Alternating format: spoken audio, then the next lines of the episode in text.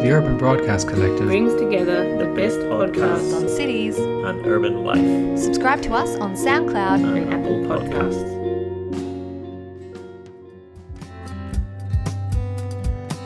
This podcast is supported by VPLA, Victorian Planning Environmental Law Association.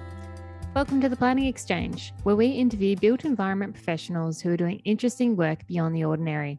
I'm Jess Noonan, and I'm joined by my colleague Peter Jewell. Today, we're speaking with Scott Lamont, the CEO of renowned landscape architecture and urban design firm EDSA. Scott joined EDSA in 1996 and has been a driving force in the firm's practice and strategic growth since.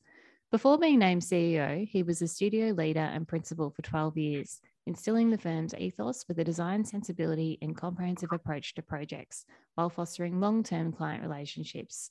He's committed to the exploration of sustainable modern ideals and fostering values which positively personify humanity by balancing superior design and pragmatic business planning. Welcome to the show, Scott. Well, thank you for having me. Scott, would you mind just giving our listeners a brief overview and background of your uh, experience? Sure. Um, well, I grew up here in Florida, in the southeastern part of the United States, went to school at the University of Florida to study landscape architecture, and I joined EDSA in 1996 um, where I had the opportunity to work on on projects here in America, and then later in my career was really given the opportunity to stretch out around the globe um, and work in many parts of the world. Um, you know, I started as a designer, um, an entry level designer here at the firm, and I had an opportunity to grow with the organization. Uh, became a partner back in 2006 ish, something like that.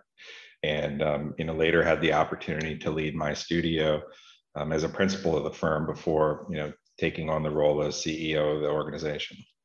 And Scott, what led you to landscape architecture? You know, as I mentioned, I grew up here in Florida, and Florida also happens to be home to Walt Disney World. And as a child, I was able to visit the Magic Kingdom within Walt Disney World and, and just experience the magic, right? And everyone always talks about it.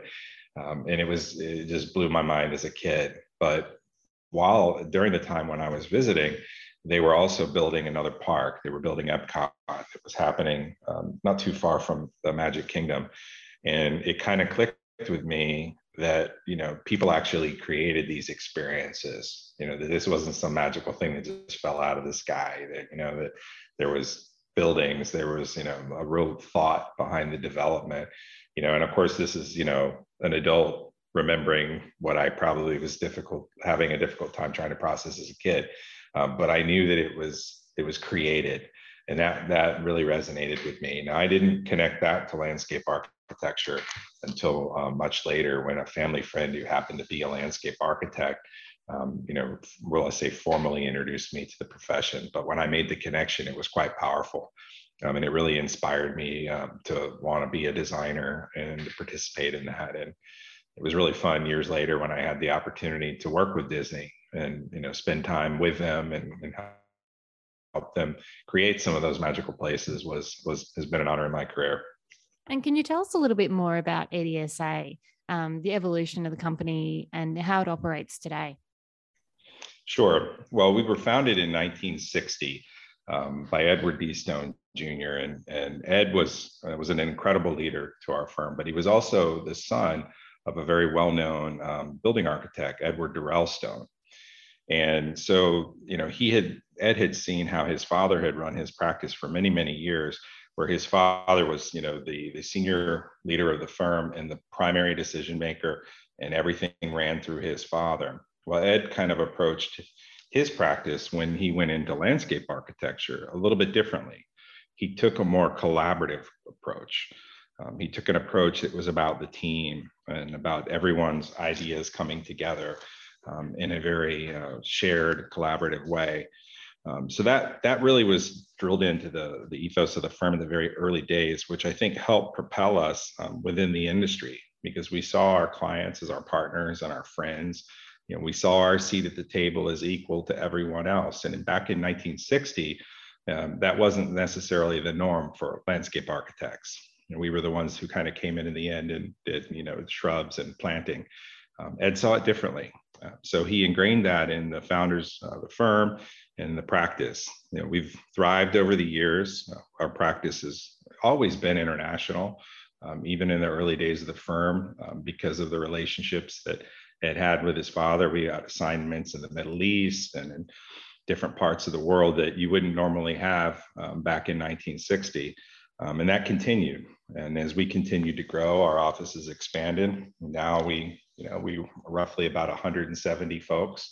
And we have offices in Shanghai, New York, Orlando, uh, Baltimore, and our headquarters here in Fort Lauderdale. And we are just embarking on a new venture and opening in Raleigh, North Carolina. So the firm has evolved over the years, but uh, we think our mission stays pretty true to the way Ed taught us in the beginning um, to be collaborative and work together as a team. And that's really the core of who we are as a firm. Well, that's a fanta- fantastic uh, foundation story and, and, and that consensus approach. Can you tell us a little bit about the EDSA design philosophy and how do you distinguish yourself from other practices in what is a very competitive space? Well, you know, it, it really is, it really is the uh, collaboration that we just spoke about. You know, we we talk to our clients as you know as our friends, and we take on assignments, and we really try to put our mind um, into what they really need. You know, to help their development be successful. You know, and you can define success in many different ways.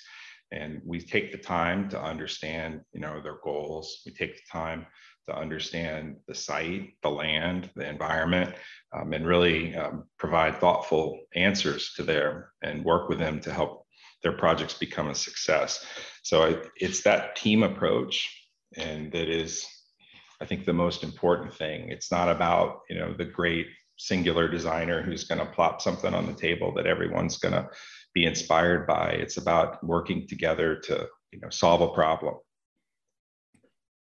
and just talking about design trends, what do you see as being um, perhaps the three uh, most prominent trends coming into the design sector? Well, there's you know the design world is always changing, but there's some things that have been very relevant lately that uh, continue to resonate with our team. You know, the first is understanding the performance of our design. You know, we're reaching a point where we can really understand and measure the impacts that our design has you know the number of trees we put in has a positive impact on the environment and we're in a place now where we, we can measure that and we can demonstrate the success of our projects not just because they're aesthetically pleasing or they're great spaces or they have a strong sense of place but also the contributions that they make. Um, i think that's a trend that you know we as a firm are continuing to strive to get better at and learn how we can have that positive impact. And i think that's something that's going to continue. Um, one other thing that really stands out is technology. Um, we're at an interesting time in the industry in that that you know the we are transforming from working in a 2D world to working in a 3D world. You know, we've been modeling and working in you know various programs to to demonstrate uh, 3D visualization to our clients for the last many years, but um, it's really kind of reaching a fever pitch to where it's becoming fully integrated into the design process it's kind of like the revolution that happened when people got off drawing boards right about the time I was coming out of college. You know, we all learned to draft, you know, the old school way with pen and ink on Mylar. And, you know, that was really going away in the industry when I came out of school. And we're in that place again where, you know, 2D drafting, you know, is still very relevant, but you can see it on the horizon that there's going to come a time where it, it won't apply very much anymore. That has an amazing impact because it gives us the ability to really show to our clients and to our team the built environment that we're creating with our own eyes. You know, we did a project recently um, here in South Florida, um, the Boca Raton, and we were able to build the project in VR and able to walk our client through it so that there were really no surprises. And opening day, when we walked the property, you know, it was it was really remarkable to see that everything looked like it should, um, because it was designed in that environment, and we knew exactly what we were getting. Um, the last trend that I would say that is, again, it's not a new trend, but it seems to be becoming become more and more relevant, and that is just striving for authenticity and design. You know, we look, we work all over the world, so we're always looking in the places we're working to try to understand what makes them special. You know what's the difference between this this site this property versus one that might be a 100 miles down the road? And how can we bring that into the design? Is there history? Is there something from the environment that we can let that inform us um, and it really is a, a positive uh, driver and an inspiration for us and bringing that all the way to the place where it can be recognized in the final outcome or at least understood by the ultimate users of the spaces we create. Um, that's you know remarkable and it's you know very much something that we strive for in our projects so we push for it but it's definitely becoming more and more relevant because now our clients are speaking of it. The operators are asking for it in the hotel space you know the guests who are going to these destinations are looking for that um, so it's it's becoming something that is more and more relevant in our world well scott we'll get back to that's a good point about, about localism but we'll, we'll get back to that um, it, it's never easy being a consultant. Um, both Jess and I are consultants. You know, sometimes Scott, you know, the budget gets squeezed. You're subject to external forces you can't control, and perhaps changing briefs. How does um, EDSA, you know, uh, have resilience during that sort of turbulence? you know it, it, it is challenging and certainly you know in our industry it's something we've all experienced and you know every project does have its challenges but when we can start with a strong foundation of a relationship, you know, with the team and with the client, um, that helps us weather that turbulence. It allows us to have very honest and frank conversations about how we can help each other to, to get to the resolution. Um, it is, you know, certainly necessary to be flexible. Um, and we try to adapt and do the things that we can do. We really rely on, you know, building that strong relationship because when we're working together toward that common solution, it's it's a much easier situation than we're, we're just trying to react and and put out a fire so as it were and what are some of the triumphs of the firm well you know most recently i would say you know you mentioned um, you know weathering turbulence i mean that's really what we've all been doing these last several years and i'm really proud of the way our firm has adapted and become incredibly flexible um, over the last, you know, I guess it's been what almost two years now. Um, it's been it's been fantastic to see um, how we've thrived in this environment. You know, the uh, the pandemic actually taught us that we could do things a little bit differently, and it's put us in a place where we're able to try things that we would have never never would have thought would be successful before. And you know, some of that is involving working remote. It's building teams across four and five offices, and opposed to just one room here in our headquarters in Fort Lauderdale. Um, it's really opened our thinking, and I'm just proud of the way everyone here has handled it. You know, the firm has come through stronger, um, and we're in a place today where we're, you know, really heading on a great trajectory, and and we are very proud of what we've accomplished over the last 18 to 24 months. We thank Victorian Planning Reports, our very first supporter. If you want the A to Z of planning decisions in Victoria and excellent editorials, please get yourself a subscription to the VPRs. Details on our website. This podcast is supported by our wonderful friends at One Mile Grid. One Mile Grid is a boutique consulting firm which offers traffic and transport engineering, transport planning, and waste management services. You can find out more by visiting their website at www.onemilegrid.com.au. Scott, you, your, your firm operates in many different places in America and internationally, a huge variation in locales. How does your firm get to grips with the local conditions? And that, that's something that you were referring to before. Sure, it, it's a very important thing. And the real key to it is um, just to be a student of your location. You know, really observe and pay attention to the environment around you. Um, you could really learn a lot um, from visiting the site and speaking with the locals and you know doing your best to understand um, the cultural aspects of wherever you're working. Um, that that's the number one thing that we you know we talk about and we travel a fair amount although not as much in recent months um, for obvious reasons but you know traditionally you know we uh, we travel quite a bit. And you asked me earlier in the warm up you know have i been to australia? I haven't, but it, like I said, it's one of the few places in the world I haven't been. Um, and that's because we really try to get out there and spend time on our sites um, so that we can learn that. You know, the other the other thing about it too is, you know, we're a multicultural firm. you know, a lot of the places we work, we have folks um, within our firm um, that are from those areas, and you know, they help educate us so that we can make very good design and planning decisions um, that are in line um, with what would be, uh, you know, appropriate in that cultural environment. And then I think the last piece of it is it's not new to us. You know, the markets that we work in, while it is very diverse, we've been working in these markets for many, many, many years. Um, it's it's really fun to to travel to a country that you've been doing work in for 15 or 16 years because you really get to know the people you really get to connect in a different way. And that's one of the things that i think makes our firm special. It certainly makes our jobs fun Now, Scott, the, the 50 American states have been called 50 different laboratories to test out different theories and practices. Is there a wide variety of outcomes, and what are you keeping a particular watch on? Yeah, it's it's an interesting question. I was, you know, thinking about that. It, it's it is different in different parts of the United States. You know, the United States has uh, many different markets, um, but the outcomes, you know, I think we're all striving to uh, create positive experiences and and develop the places that can make a difference. And what's interesting is within the most I'd say last several years, we've seen you know a very strong resurgence of our domestic market and the quality of the projects that are happening in the United States now are at a level that you know we haven't seen in a long time in markets where you wouldn't expect it.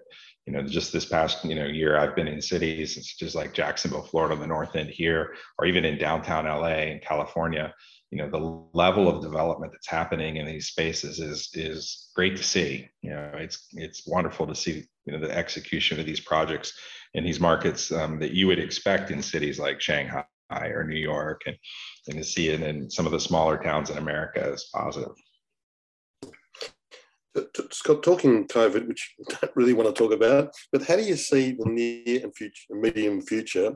What design, land use, and landscape architecture trends um, will, will kick on from this COVID? Do you think how will it influence those things, if at all?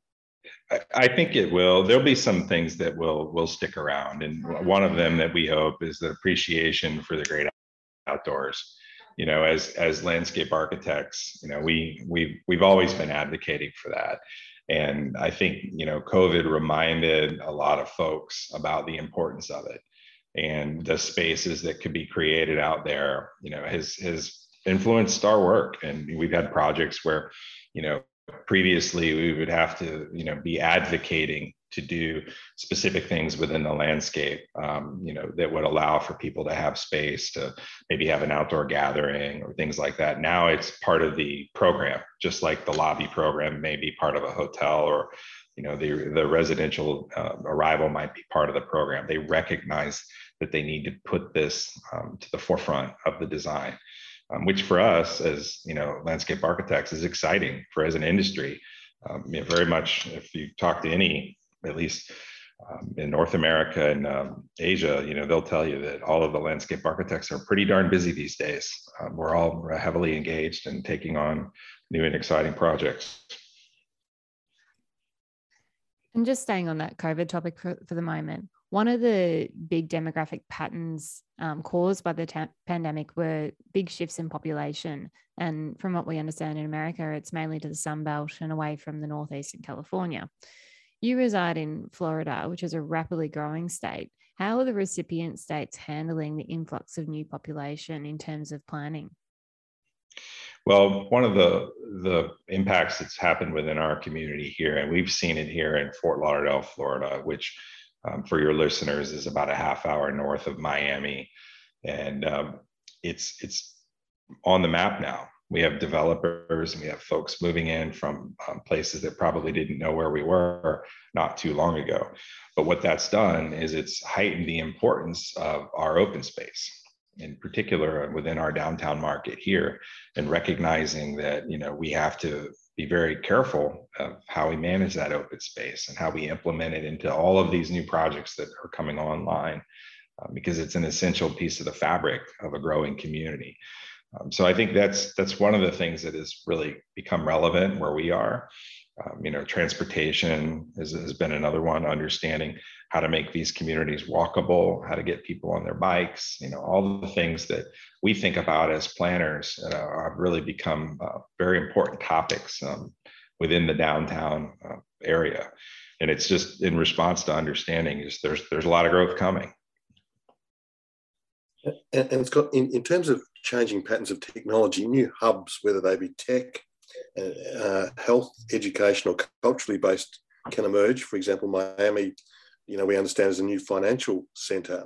Should we yeah. applaud these disruptions to the to the traditional status quo? And by that I mean certain places have been known as the hub of technology or the hub of culture or health. Should we applaud these, you know, disruptions or and, and change to the status quo? Um, your, your thoughts about the emergence of new hubs? I, think it's an interesting uh, notion, and and there is something positive, I think, to things being a little bit different and having communities have new opportunities to to bring in new industries, to take on new identities, and welcome new people within the community. I mean, it's very exciting, and you're seeing a lot of growth um, in a lot of these communities um, that are the recipients of that. Um, that's definitely a positive, but it's important you know, for all of these folks that are moving into these communities and these industries that are, you know, becoming the new uh, hubs in these these cities, um, to recognize that you know they they need to engage within that community and be a part of that community. Um, that's where the real benefit will come. Um, is when they do that, and I, I do think that will happen, and you know that that does make it uh, very exciting. And in terms of preparing a comprehensive urban redevelopment plan or a master landscape plan, it's very hard to please everyone. How do you approach these dilemmas?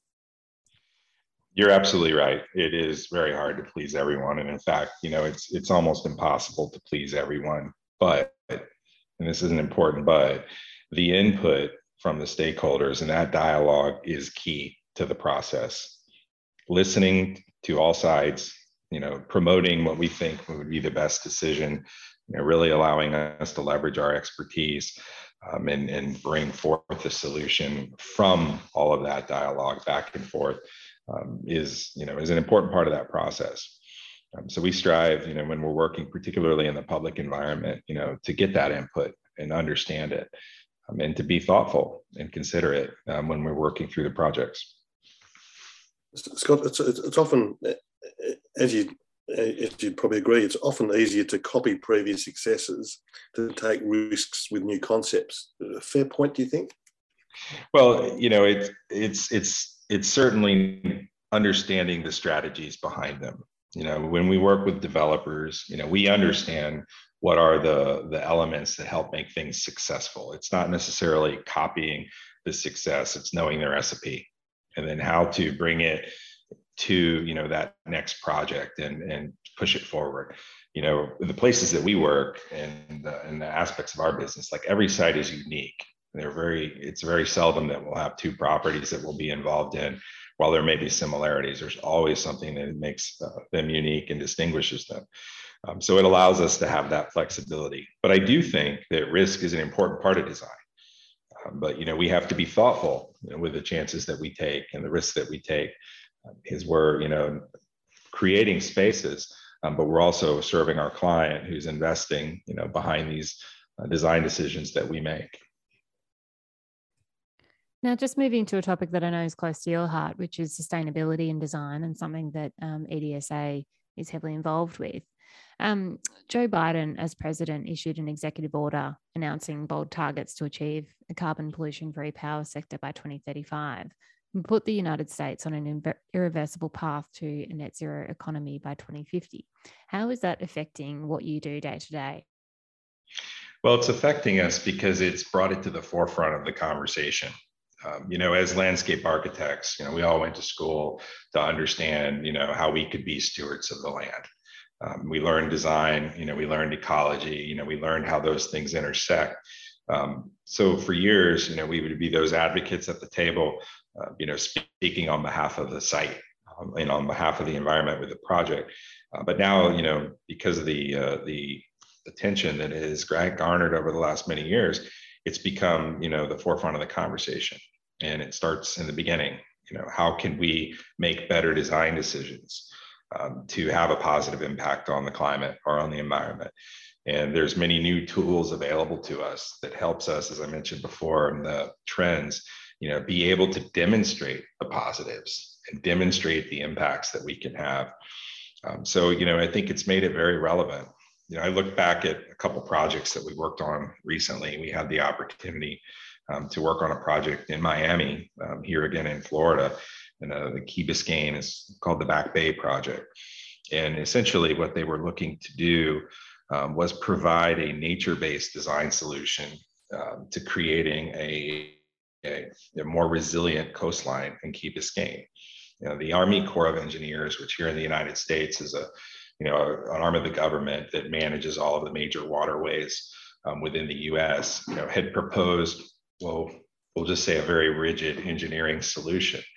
Um, but you know, given the climate that we're in and the environment, uh, uh, discussing you know all the positive impacts that we can have on the climate, you know, we were able to advocate along with our teammates, Moffatt and Nichol, advocate a very positive design built by nature and built you know, through nature and really let you know the natural environment while it will be man-made but using natural materials um, to provide that really resiliency.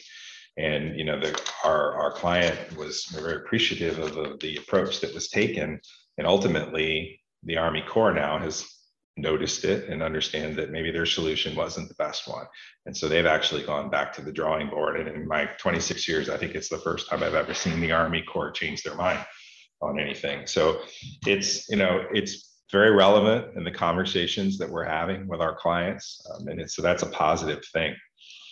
But and it's not. Back, going back to what you were saying earlier as well, it must be really uh, beneficial to now be able to provide that evidence back to your clients around the impact of those design tweaks that you're that you're making and the and the positive impact that they're having. It, it, it is, and you know we're getting to a place where you know we're striving toward uh, becoming better at that. You know it's it's a goal of ours you know here at the firm it's one of our goals to continue to look back at our projects and be able to measure those impacts.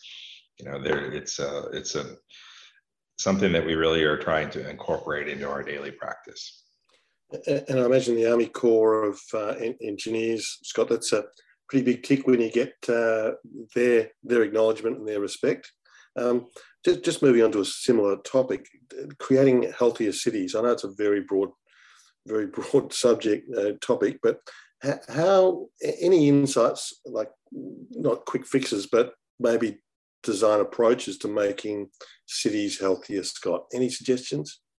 Well, it, it's very similar to some of the things we talked about here within Fort Lauderdale, and it's about you know creating a very cohesive and strong open space network making the cities walkable, making them bikeable, you know, being very thoughtful in the planning um, can have a, a, major impact on you know, the outcome. If you look at some of the great cities of the world, you know, one of the things that are, are is a common denominator in many of those cities is they are very walkable.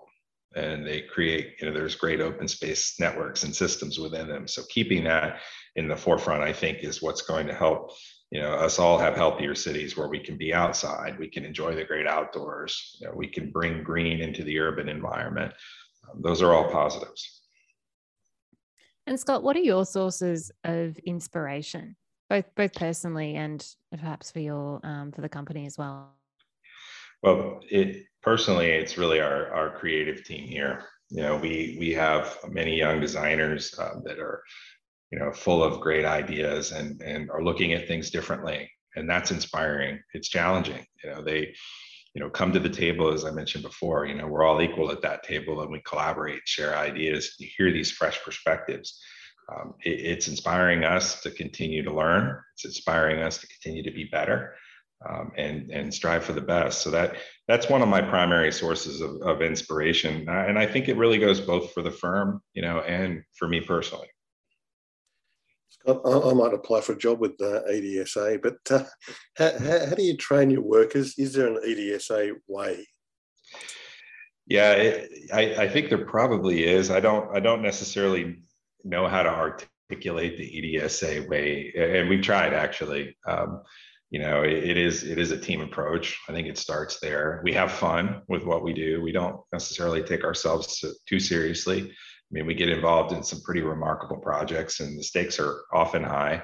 But it's uh, you know at the end of the day, and we work as a team and have a good time while we're trying to get it done. But you know, we do teach though. We spend time with our team. Uh, we do many. Uh, we call them lunch and learns and talks. And this is again one of those wonderful things that came out of the pandemic when we realized if we're going to do you know a teams meeting um, where we can talk about some new approach we're taking to a design you know we can get 60 or 70 of our folks tuned in to talk about that um, and that was not something that we were doing regularly uh, before so those are those type of tools we've taken advantage of that. We've created a whole series here within the firm. I don't know how many we've done but it's it's probably well over 40 or 50 in the last year of sessions uh, you know across the firm talking about our craft. It may be looking at old projects and learning from them, or it may be looking at new techniques or challenges that somebody might be having with a design problem that they're working on and soliciting input and thought. You know, that's the best way that we know to kind of teach our team so that they can see it in action. Speaking of crafts, what about storytelling? This is something um, that I personally always see, or something that I always observe in landscape architects, is they're generally very good storytellers. How important is this in your work personally um, as a designer and a landscape architect? And do you think this is a lost skill? You know, I don't know that it's a lost skill, but I do know that I think it's more important than ever now. Um, you know, we we spoke a little bit about the authenticity, and that, that's where I always like to try to connect the story um, and I think it's an important part of what we do. It's part of our, our creative inspiration. You know, a, a recent experience. I have a I have a daughter uh, who's getting ready to go to college, and she's trying to figure out what it is that she wants to do with her life. She's very much um, a writer. She loves to write. Now she's grown up around our business. Um, you know, obviously, you know, she's seen me progress through the firm and has been in the firm many late nights with me. But um, she never really understood what we did until she spent some time recently with one of my partners and his daughter. And they happened to be really good friends. Went on a trip, and they started to talk about you know how we conceptualize our projects. And she came home from that trip, and she says, "Dad, you know what you guys do is really cool." She goes, "You you you actually write, but you do it differently." That's great. And I I looked at her and I was like, "Seriously, you know you've." you've been watching this your whole life and you know you go to mr smith's house and you find out how cool daddy's job is. Okay, great. Uh, but but it did, you know, bring home for me the, you know, the importance of of, of that, and it just was it was a fun little anecdote.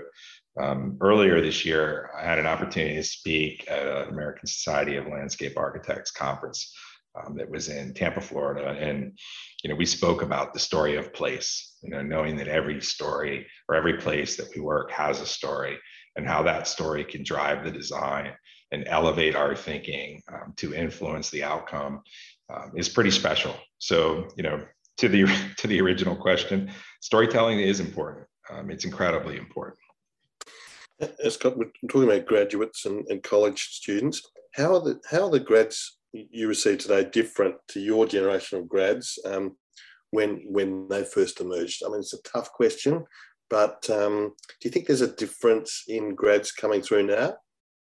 You know, it, it's what what I've seen, and and I'm not trying to avoid that question, but I've seen such strong similarities um, between where we were when we were coming out of school. You know, as I mentioned, the technology that's a big driver. You know, I came out of school at the time when we were, you know, about half the office was, you know, still drawing with pen and ink, and the other half the office was, you know, just learning how to boot up a computer and it's kind of we're in that same space again you know so i can i can relate to the challenges when you know some of our, our younger team members are trying to explain how we're going to do something with a technology that three or four of us standing around don't even understand yet um, and i can appreciate that so i think it's given me a little bit of a perspective that i see those similarities probably more than i see the differences and what would you tell yourself or your former self i should say on your first day of work you know, I'd say to take it all in and learn. I mean, you know, landscape architecture is a pretty broad profession. You know, you're you're part artist, you're part botanist, you're part ecologist, you know, you're part developer. I mean, you're you've got all these different things that you learn, um, you know, as you're as you're going through the profession. But it's not linear. You know, you don't you don't start on day one and move through your career and get all of these different experiences in a nice, a nice neat way. Um, it, it's very random and it's driven by chance. Sometimes it's driven by opportunity and experience. Um, so I would tell myself to, you know, just take it all in and understand the learning experience that comes along with it and take something from everything that you do. And, you know, it's still good advice that resonates with me today. I'm still learning as we go through. Um, and I think that's an important part of it. It's one of the things that actually makes this a fun place to work. Mm-hmm. Well, well said, Scott. And uh, are there any quotes that you live your life by? It's pretty dramatic, yeah. but is, is it sort of? Well, it is. It is dramatic, but we we do we do have one, and it does come from our founder, and it's you know not not that not that he authored it, but he definitely preached it.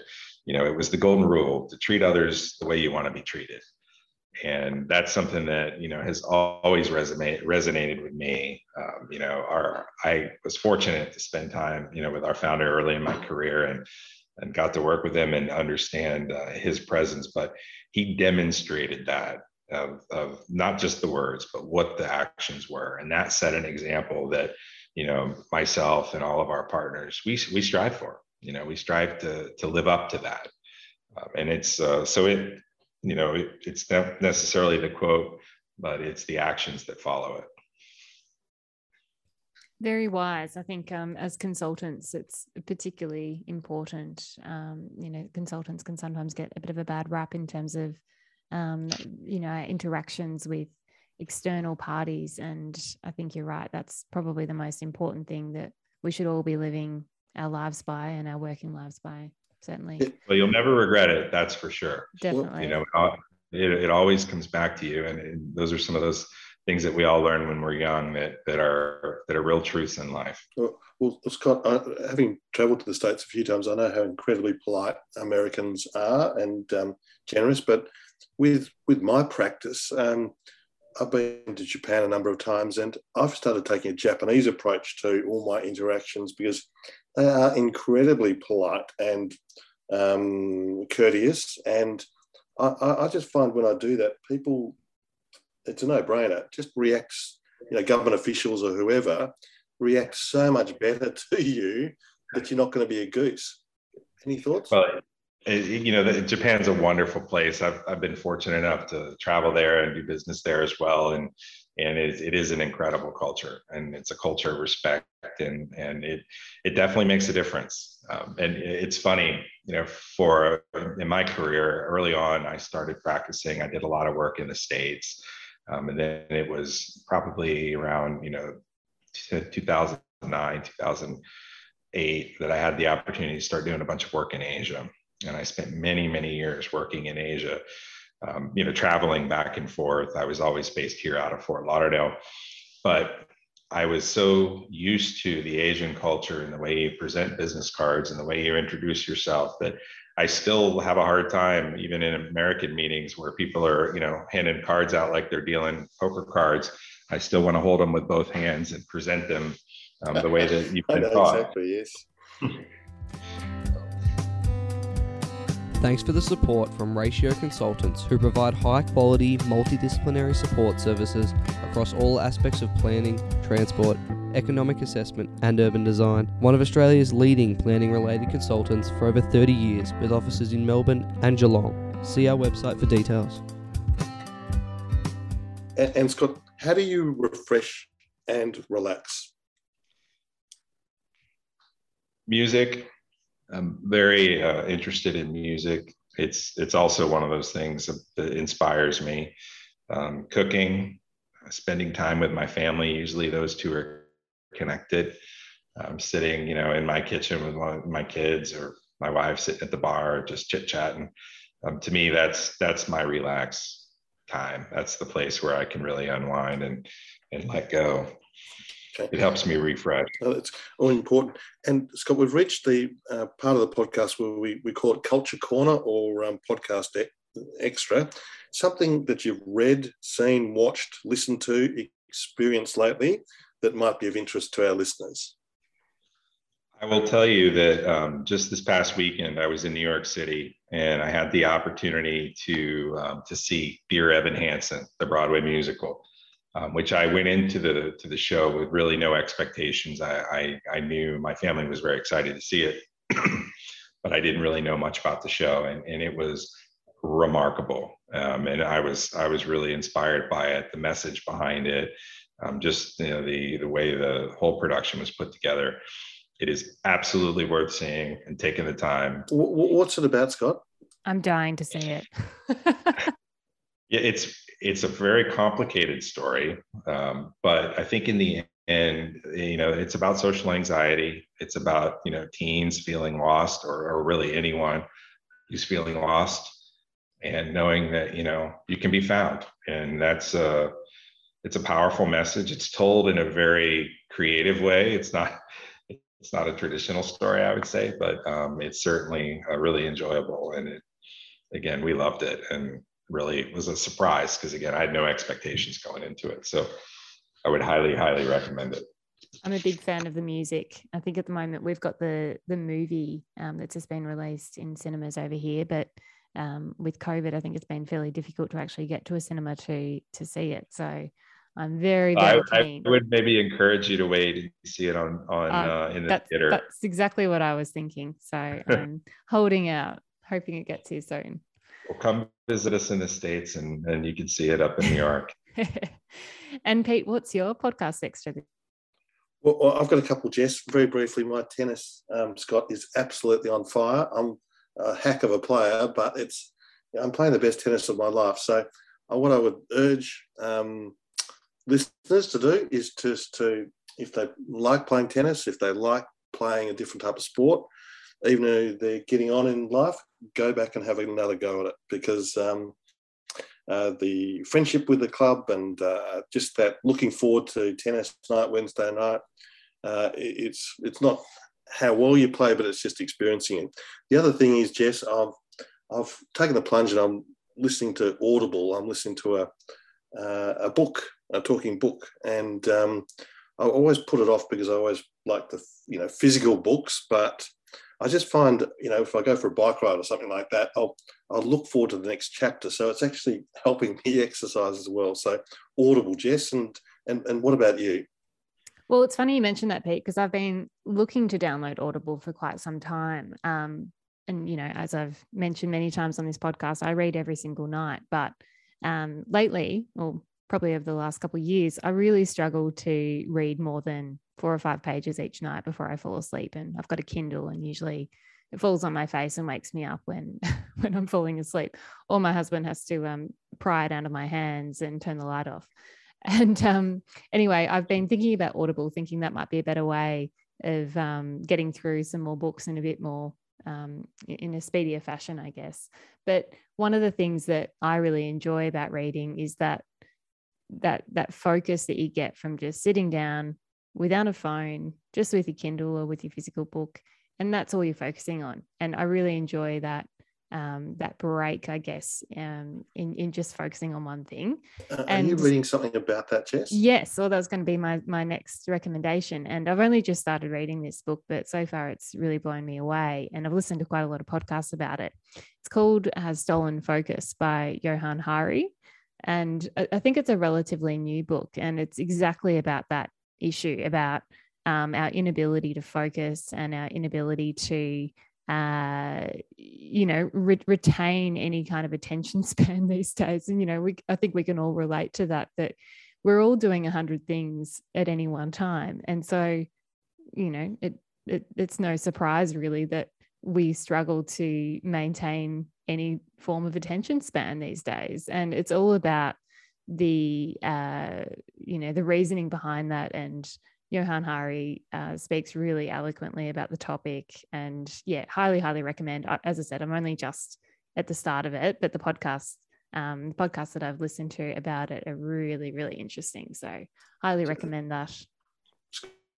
Scott, Scott, can you relate to that? The whole that sort of attention span, um, getting bombarded with emails or phone calls, or I, I certainly can. Um, I'm an avid reader, but I'm also an avid Audible user. I, I can relate to the bike ride with the book and uh, I think that's a that's a special thing and I, I enjoy that time. I look forward to it.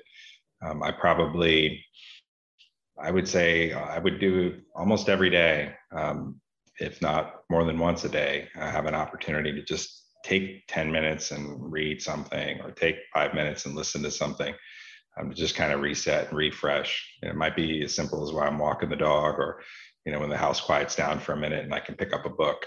Um, but it does, it does help quiet your mind, bring you back into focus. Well, this has been a terrific interview. I'm, I'm going to apply for EDS, EDSA uh, for a job, I think, sometime in Florida. It just sounds like a brilliant place to work. You've been a terrific guest. Um, thank you for joining our little podcast, and thank you, listeners, for taking the time to listen to our podcast. So, Scott, um, if you're ever in Australia, please, please, we'd love to see you here. We'll look after you. And okay. uh, thanks for being part of the, the show. And thanks again, Jess. Uh, well, thank you, Peter. Thank you, Jessica. It's been it's been a pleasure to speak with you both today. Thanks very much, Scott. Really appreciate your time.